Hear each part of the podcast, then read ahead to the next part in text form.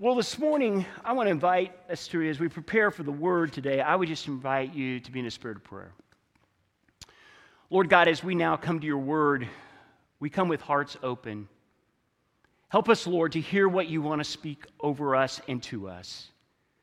And Lord, as we hear those words, God, would you just imprint them on our hearts and give us faith to receive them and to walk in them?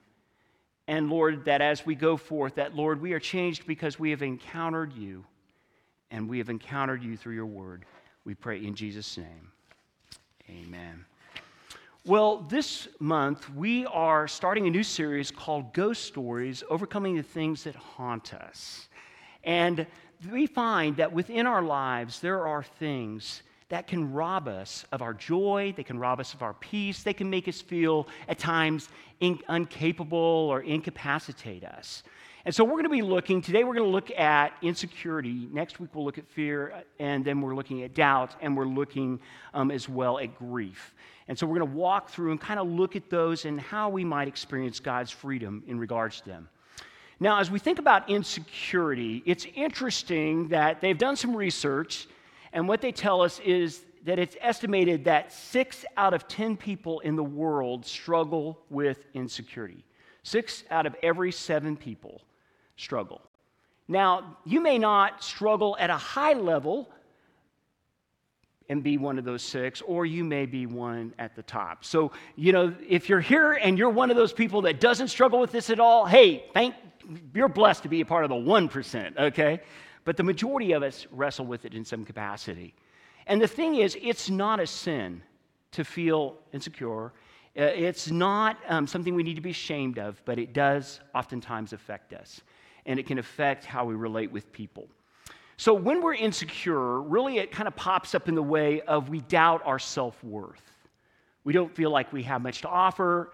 You know, we sometimes feel like we're just not accomplishing what we could. And also, what we find is whenever we're in this issue of self insecure, in, unsecure, I'll get my uhs in there, we feel like we maybe don't have much to offer in a crowd. Maybe you stood in a crowd and you think, man, I'm boring, or I'm uninteresting, or man, everybody's looking at my imperfection. And I see it and I'm thinking about it, and so it can limit us highly. So, really, the deal is, though, where, where um, insecurity comes from, it comes from a lie. And the lie is this um, that you are not enough. You're not enough. Or I'm not enough. And, and, and that just can permeate us. And it can come from all kinds of places. It can come from past experience. It can come from a moment of rejection. It can come from trauma, being bullied. Um, it can come from um, just our own self perception, or it can come from we had a critical, somebody who was really significant in our life that was very critical over us. So, those are some of the places that it can transpire. I know for me, I can think back in my own life. Um, one of the moments that really sticks out for me was in kindergarten. And so I was, I was in kindergarten and I'd gone to school that day. And, and you know, as most kindergartners, you're still excited about going to school. And uh, I was at the table and talking to my friends, and they were all super excited. They were all going to a birthday party that day after the event, after school. And um, as I talked and I found out everybody was going, but I had not gotten an invitation. And so my teacher saw it, and so she came and she asked me what was wrong, and, and I shared with her, and she said, Well, we can go down to the store and, and we, can, we can buy a gift, and I'll call home and make sure it's okay. Well, my parents had gone on a trip, and so my grandmother was staying with me. We lived uh, out in the country. This was before cell phones. And um, so she did try, and my grandma, for whatever reason, didn't answer the phone. And so, um, being uh, six years old and trying to think through that, she said, Well, it'll be okay. You can still go. And I said, I, I can't. So I made the decision not to.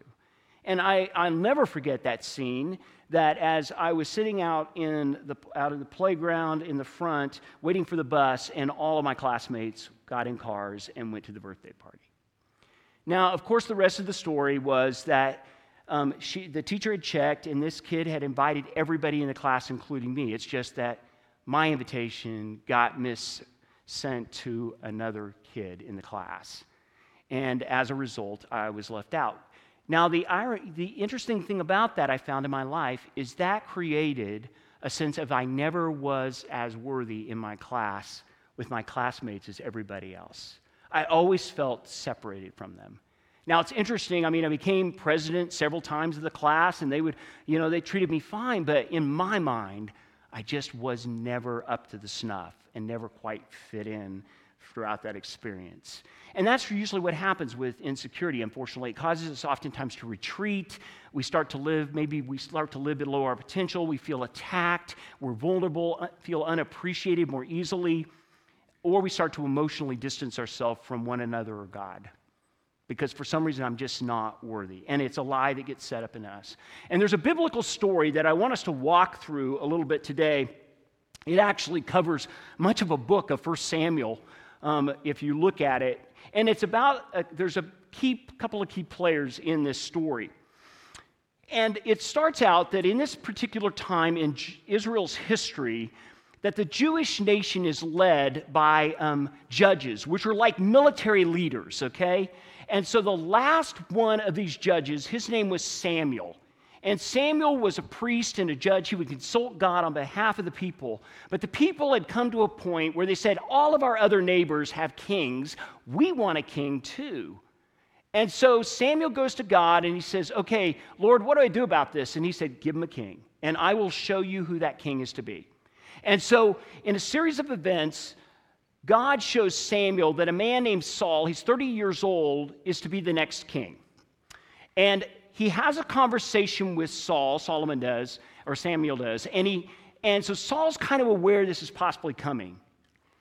But then Samuel calls in all the tribes of Israel, and they come and they cast lots to decide who the next king is going to be.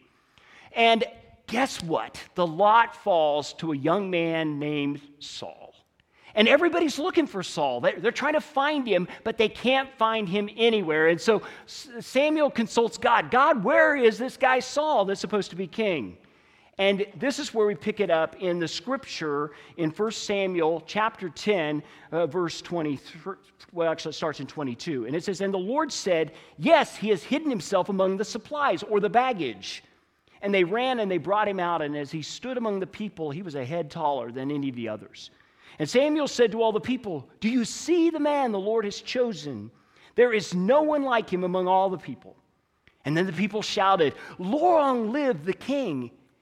And Samuel exclaimed to the people the rights and the duties of kingship. And he wrote them down on a scroll and he deposited it before the Lord. And then Samuel dismissed the people to go to their homes. And Samuel or Saul also went to his home in Gibeah, accompanied by valiant men whose hearts God had touched. But listen to this. But some scoundrels said, How can this fellow save us? They despised him and brought him no gifts, but Saul kept silent. I think that event in Saul's life played huge for the remainder of his life. And it set up in him what already in his spirit, he kind of had a fear of failure, it appears. He was kind of hiding out in the baggage because he, he knew he was going to be king and he didn't know if he really wanted that job. Am I really up to the task? And then when he was assigned, it's very interesting, isn't it, that Samuel, Saul, everybody's celebrating. Everybody says, Saul, we are so glad you're the man. You, you've got this. But then he hears these critical voices Who is this guy? Man, why has he been assigned to this particular job? How can this fellow save us? And he says he was silent. I think those words gnawed on Saul and became a seed in him of a lie that robbed him, as you're going to see, of his life. Now, Saul goes on and he does pretty well. I mean, he actually becomes king, he actually has some victories in the battle. But Saul has another kind of flaw playing here in his life and that is that he trusts highly in Samuel, who was the past judge. And Samuel was a priest, and he relies on Samuel going to God on his behalf. In fact, there's a text that kind of implies that Saul says, You know, God is your God, Samuel. You go talk with God, tell him what to tell me to do. It wasn't that he had owned that relationship himself. And so he's, he's walking through his life and he's doing his middle battles, and Samuel will tell him what to do, and, and then Saul will do it. But Saul starts to kind of live disobediently. He starts to do some things that God isn't pleased with. And as a result, finally, God says, I've had enough, Saul. I can no longer trust you as leader. I am going to put a new king in place, and you're going to be removed. And this set up a wall between Samuel and Saul's friendship to a place that it gets severed. And Saul never sees Samuel ever again, but he mourns that he never sees him. Maybe you had a good friend that something separated you in your life and you relied on them and now they're gone. And that's what's happened with, with, with Saul. And so things are go along then for a while, but it says when this event happens, an evil spirit entered into Saul. And, and I think it was these voices he was hearing inside of him You're not worthy, you're not enough, you can't do this, that start to plague him. And it overtakes him to such a point that he's actually unbearable around the people. So they say, We got to find some good music to tune this, to calm this guy down. So, who's a good harpist we know? Um, and so um, somebody says, I've heard this guy named David, let's bring him in. And now, David um, is a young kid, and David actually, you will see later, does actually become king, but David never fights for the kingship. He never usurps Saul. He always surrenders to Saul's leadership. He follows him clear till the day that Saul dies. He never does anything to be unloyal to Saul.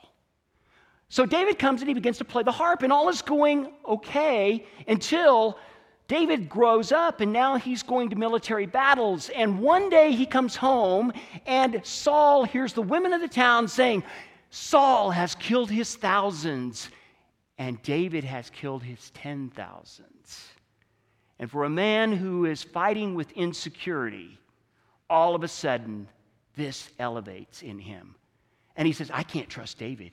He's going to take it away. He becomes paranoid, right? He's, he's worrying about this and he's thinking all the time about when is he going to take over my kingship? And he gets this negative self talk going inside of himself. And he sees David as a threat.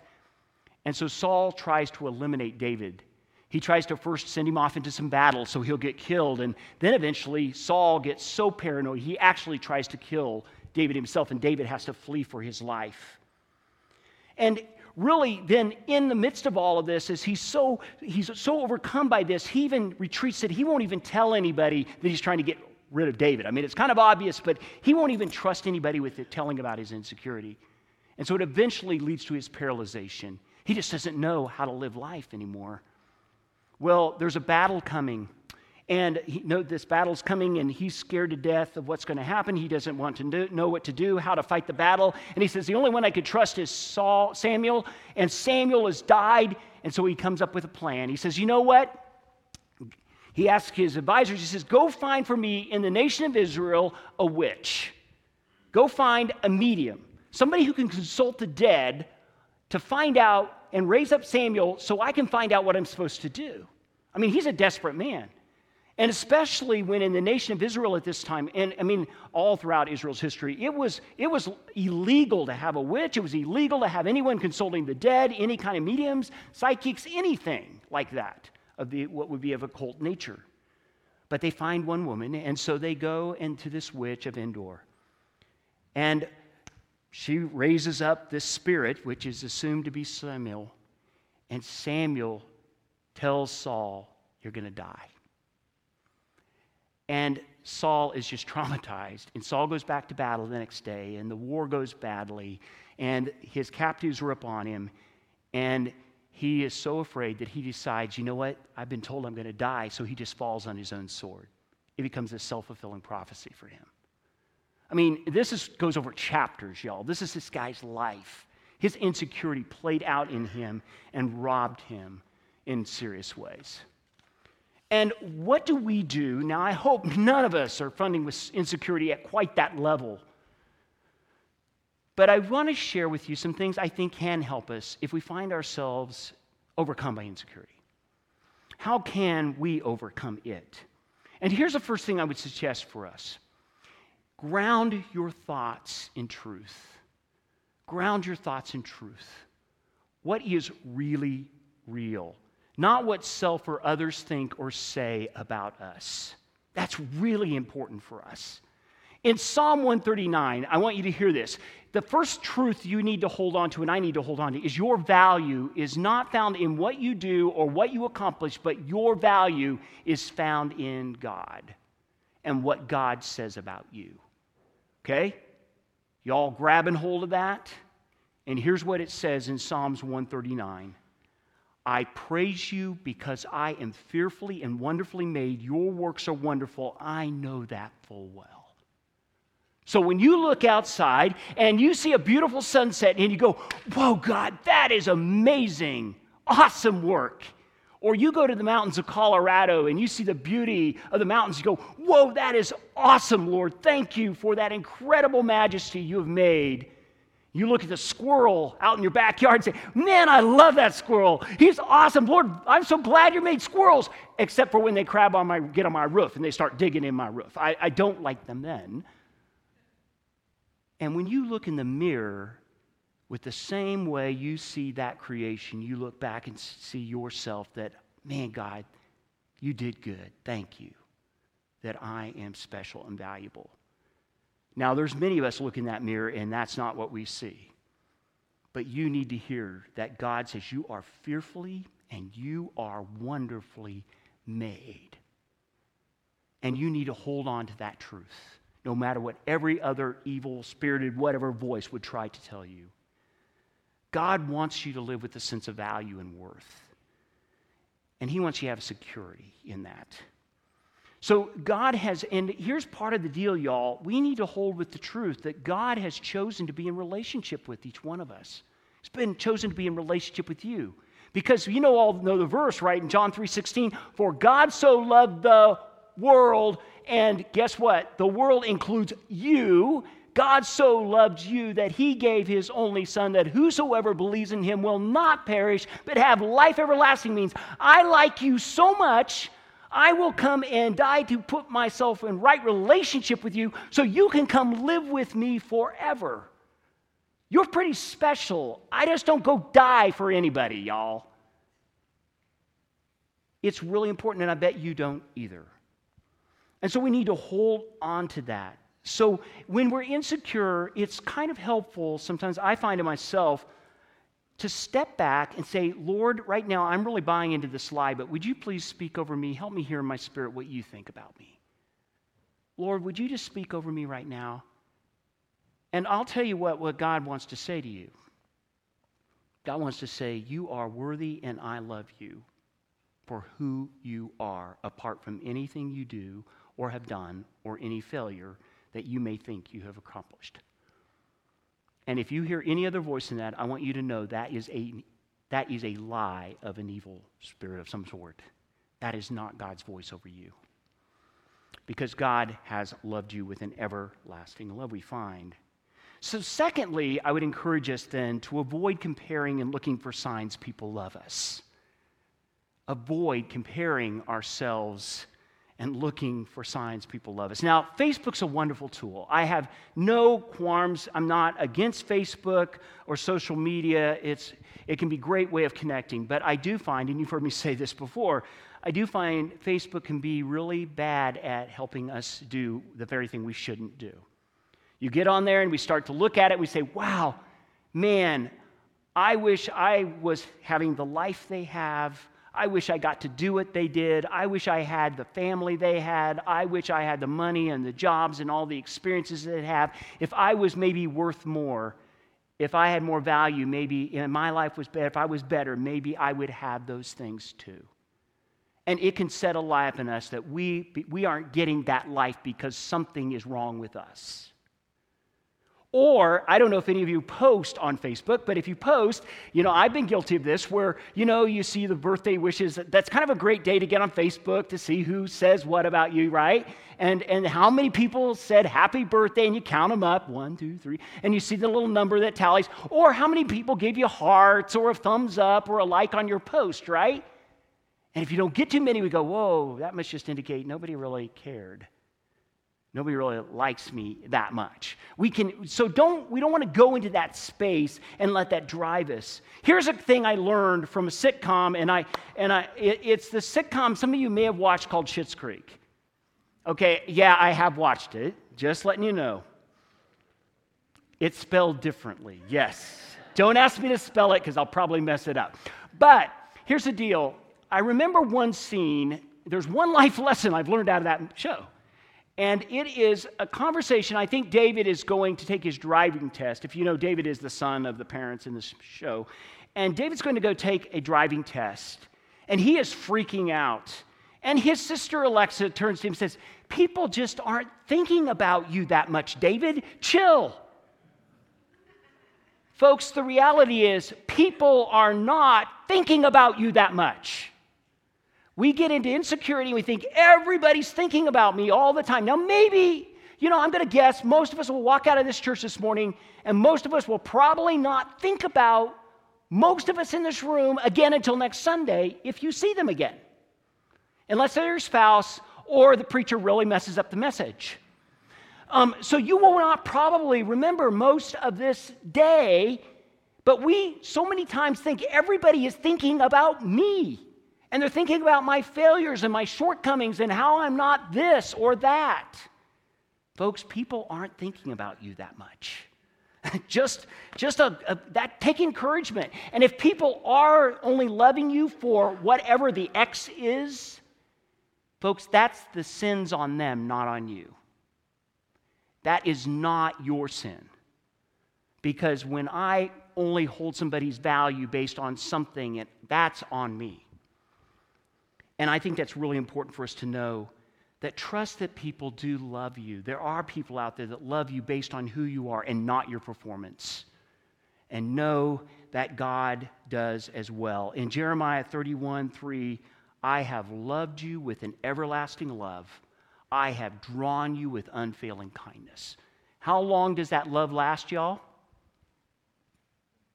It, I have drawn you with a what kind of love? Unfest, everlasting. It doesn't run out. God loves you. Thirdly, put away ne- negative self talk. Folks, we listen far too much to a voice that comes to us that I don't think is of God. We need to choose to like ourselves. And that's a choice. I get up in the morning, look in the mirror, and go, Oh, really? God, could you have done better? And say, No, thank you, God. Thank you that I'm standing here in front of this mirror right now and I can see myself. Thank you that I'm an incredible creation that is special in my own way. And the way, some of the ways that help us with that, look for your good inner qualities. What, do you, what are good inner qualities about you? What about your character's good? What, what are some good values? Think about those things rather than the things oftentimes the world might evaluate around us. Evaluate based on effort rather than the outcome. So many times, you know, we're always thinking about, you know, you could kind of slide by in school. Isn't it funny? I remember back in school, oh, well, my daughter actually, who's still taking a class, um, I, I, she'll, she'll say, man, I didn't have time to study, but I got 100, right? And she's super excited, right? Um, and you go, okay, good for you, right? But you know, so many times in our lives, when we think about it, you really worked hard at your job. You really worked hard on that teaching plan and, and you gave it your all and you went in and did your class and it just fell flat. And your first thought is, oh man, I'm a lousy teacher. Or we preachers do that, y'all. We, we preach, man, I worked on that sermon. I, I thought I had it in the bag, and man, everybody fell asleep. And our thought is, man, I'm just not worth much. Folks, if you gave it your best, that's all God asks. He didn't ask for the results, that we have to place somewhere else. You just give it your best and live into that joy that you did what you could. Our value and worth come from Christ, um, not in what all we do for these things. There's a verse I just want to share with you very quickly in James 1 9 through 10 says, A Christian who doesn't amount to much in this world should be glad, for he is great in the Lord's sight. But a rich man should be glad that his riches mean nothing to the Lord, for he will soon be gone. You may think, what does that got to do with this? I think it's this. If you don't have much, then we celebrate. I find my identity and my worth is in Christ because Christ has said, I am something special. And if you have riches and wealth, you realize those things really don't matter. That really where I find my wealth is in Jesus. That because I'm a loved child of God. That's where my value, my worth is. Fourthly, get feedback from people you trust. Get feedback from people you trust. Ecclesiastes 4 9 through 10. Two are better than one. If either of them falls down, one can help the other up. It's okay to communicate your insecurities to somebody you trust. Let me give you a hint, though. Don't do this with somebody you're in competition with. Do it with somebody you really trust that loves you for who you are, and it's okay to say, you know, I'm really struggling with thinking I'm worthy for whatever reason.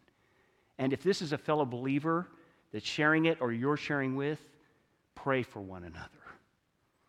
And if you know what, if that isn't overcoming and you're finding yourself so overcome by insecurity, it's robbing you, it's okay to find professional help.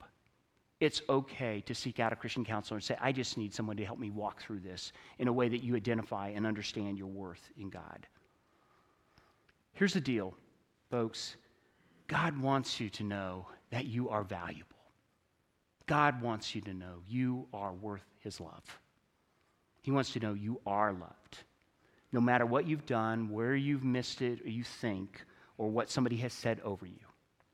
David was very different. He does eventually become king, but one thing about David I appreciate David didn't live perfect, but what he is noted for, he was known as a friend of God.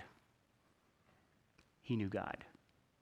And David lived a victorious life, and we note him as somebody who did a great job, but it wasn't because of all he did, it was because of God working through him and is allowing that to happen. I hope today that you'll walk from this place living in a confidence rather than what you do, your accomplishment is in who you are through Christ. Let's pray. Lord God, I thank you today so much for each person in this room. God, thank you that you've made us valuable. Each and every one of us, without exception, God, you saw us, you formed us, you created us, and God, we are worth your value. God, you have placed high value on us, so much that God, you loved us to even go to the cross for us, to buy us back, that we would not be outside of your fold. Lord, today, for anyone who's here and, and maybe has never said yes to Jesus because, Lord, they just haven't felt like they can or they're not even sure they want to because they just don't see themselves as adequate enough, Lord, help them to be able to say, Lord, I'm just coming to you by faith. I believe in you. Lord, trade my sense of unworth for the worth that you see in me. Today, you may be here and you are just struggling with insecurity. It has robbed you, it is incapacitating your life. And today, I would just invite you to offer that to Jesus and just, Lord, I just pray right now for anyone right now who is battling that you would just, Lord, separate, lift that off of them and Lord God, I pray that you would silence any negative self talk that is robbing them of knowing who they are in you, and that God, they would know how valuable, how special, how precious they are this day. And as they walk forth in this place, that they will know that and they will live into that no matter what other voice may come their way. And God, may they walk in a new victory and a new joy and a new peace of heart. Thank you, that you have met us in this space. We pray in Jesus' name.